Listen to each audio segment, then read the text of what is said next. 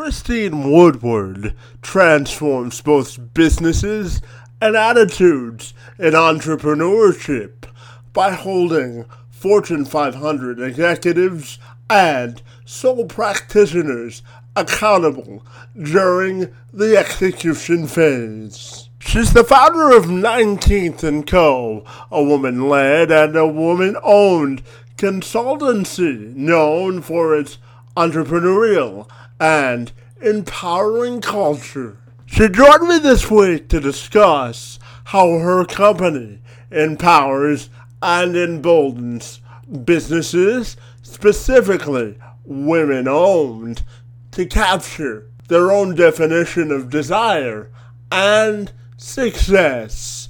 I'm Kevin McShann. Let's have this conversation.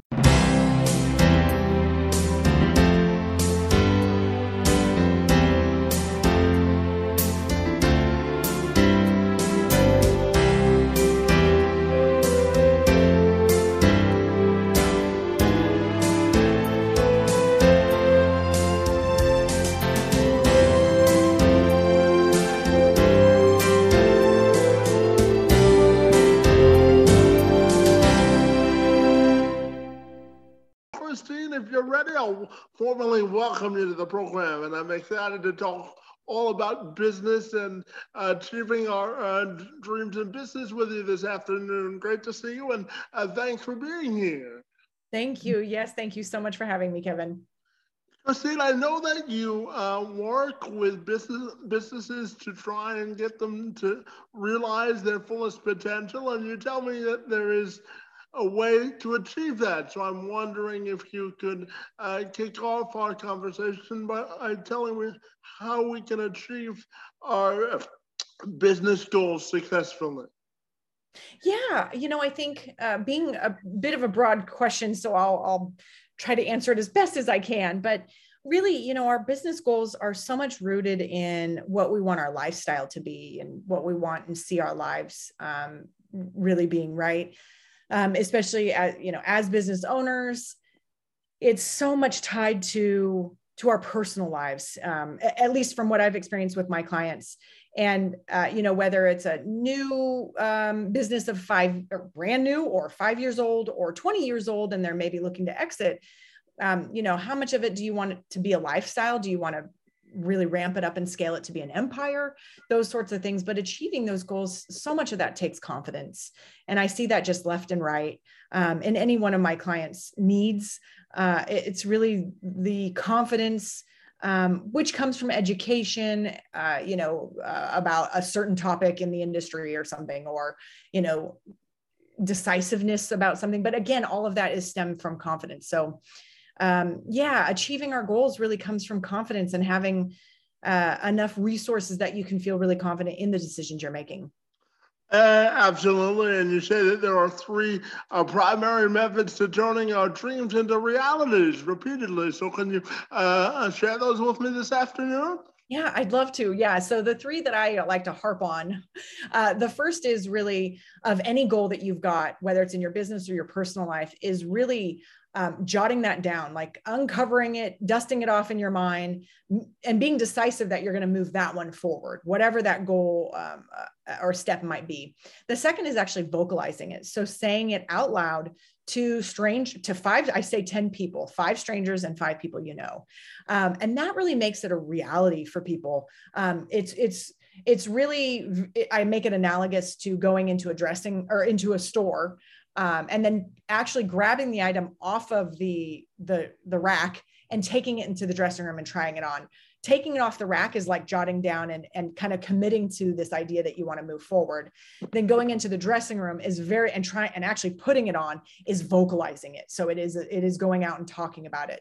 And then the third step is um is really to start taking actions on those. So right is it going up to the cash register and actually purchasing it this is all an, an analogy for it or is it actually um, you can't afford it right now so you then put you know enact a strategy for saving for that item.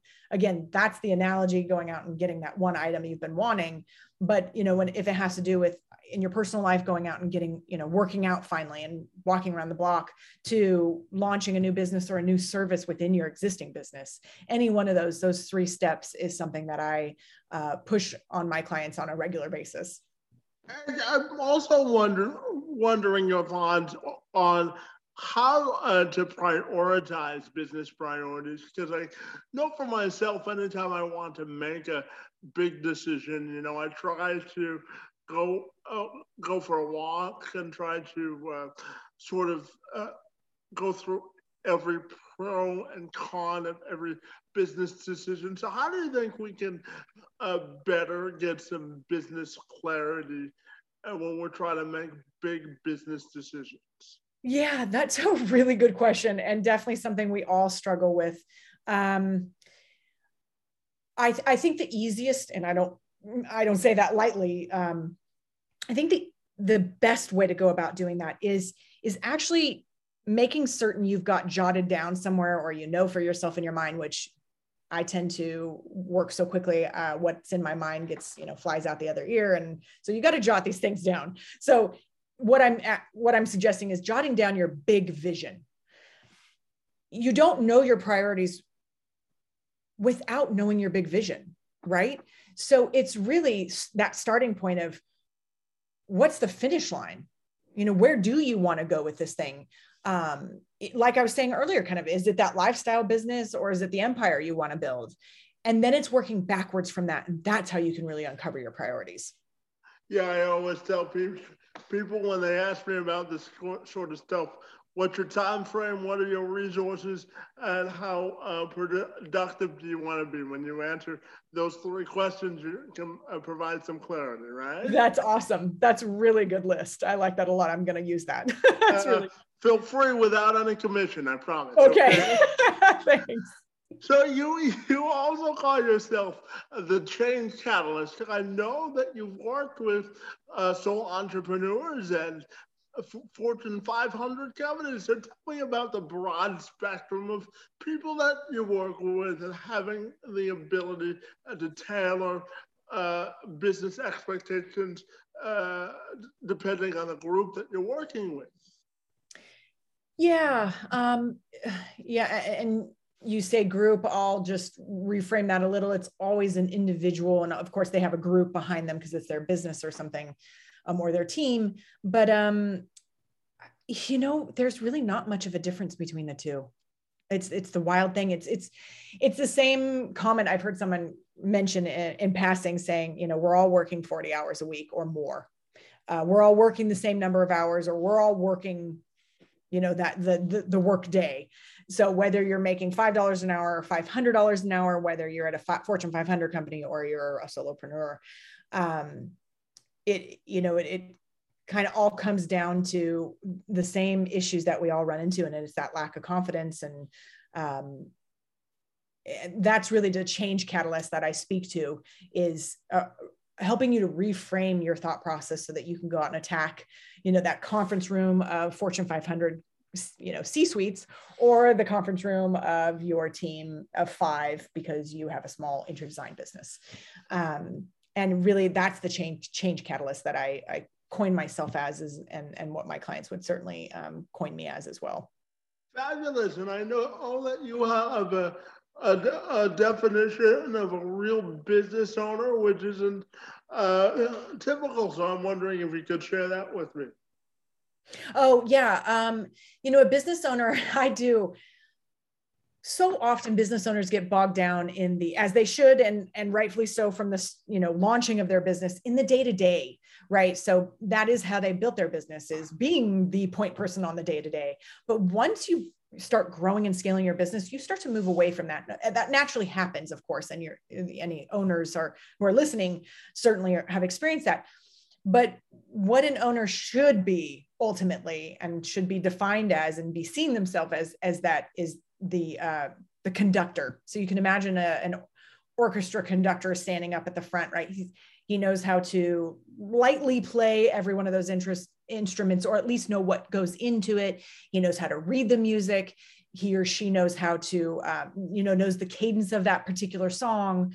Um, but by no means is an expert in any one of those or is actually going out into its you know orchestral seating arrangement and going and grabbing one of the instruments and playing it um, maybe in practice they might but the point is is that's what a business uh, owner is and should be acting as is that conductor and we talked earlier about the big vision, and I know that you also have some advice for business owners that want to push uh, new initiatives over the finish line. So I'm wondering if we could uh, circle to that part of our conversation this afternoon. Yeah. Um, again, I think it goes back to, and I'm, I, my apologies for having those questions be a little uh, redundant, but it does. It goes back to the the big vision um, and knowing which initiatives we should actually right? So it's really taking an inventory of all the initiatives you have and they're just going to do a brain dump is what i call it.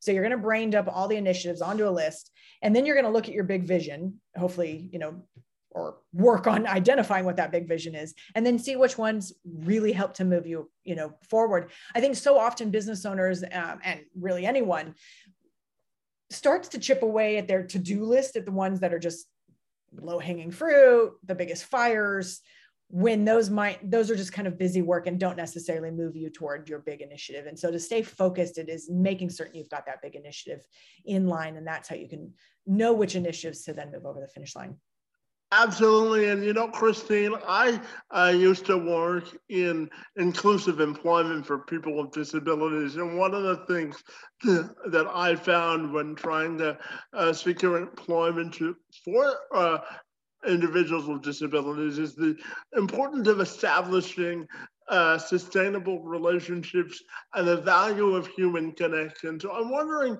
your thoughts on the importance of uh, creating relationships that are lasting and dependable. Yeah, I, and and sorry, uh, just uh, what what's the question in terms of how important those are? Yeah, just how important yeah. uh, uh, forming dependable relationships are.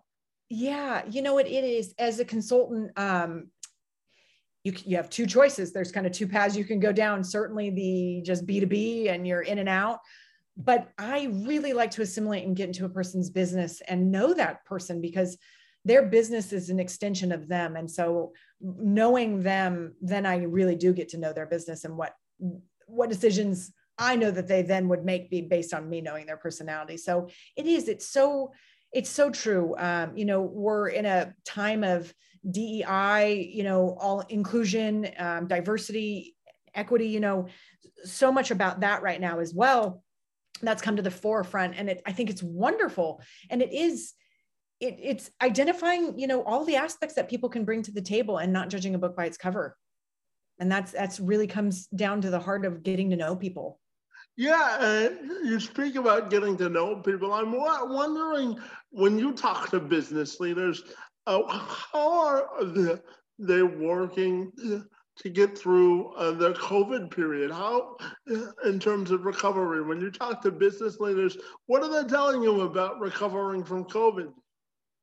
Oh yeah, that's that's uh, specific to the interior design industry, which I do, I focused a lot of, that's certainly my expertise. So the design industry in general, they got a little bit of a way with it because they were part of the construction industry. So they were considered essential for, for about 50% of COVID, where the rest of the individuals were uh, remote, but they were still remote. And that experience, um, you know, I think it taught efficiency and focus, but it did lose a sense of connectivity in one respects, but another aspect, and I, am getting my MBA at Johns Hopkins, and so we're doing a lot of remote classes. And uh, you know, what it does do is actually gives you a window into their world too. You know, babies and dogs are coming into the picture, and so there's there that is the silver lining. There there has been an opportunity for owners to get to know their team on a actually a much more personal level because they're literally seeing inside their homes and seeing all the extremities that are kind of popping on in and out of the screen. So um, while it's caused a little more,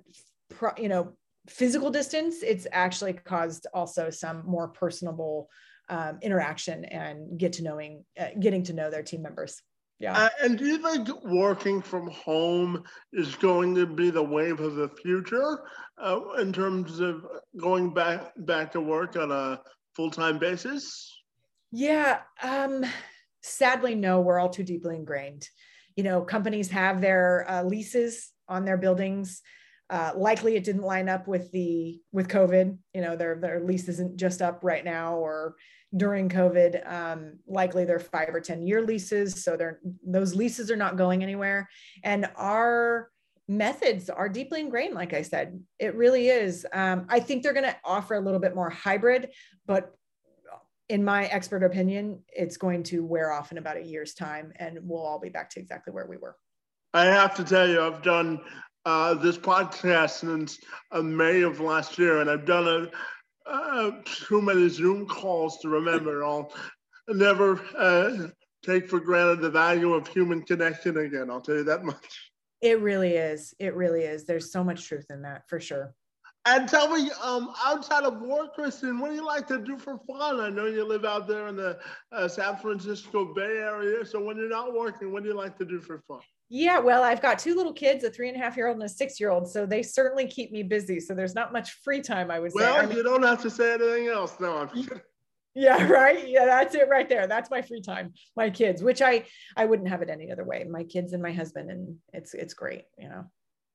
So yeah, so what do you what do you what do you do in terms of family time? What do you guys? Oh, right. What do we actually do? Um, yeah, besides keeping up with life and getting ready for the next week, uh, you know, we do like to get out, have them practicing their bike riding.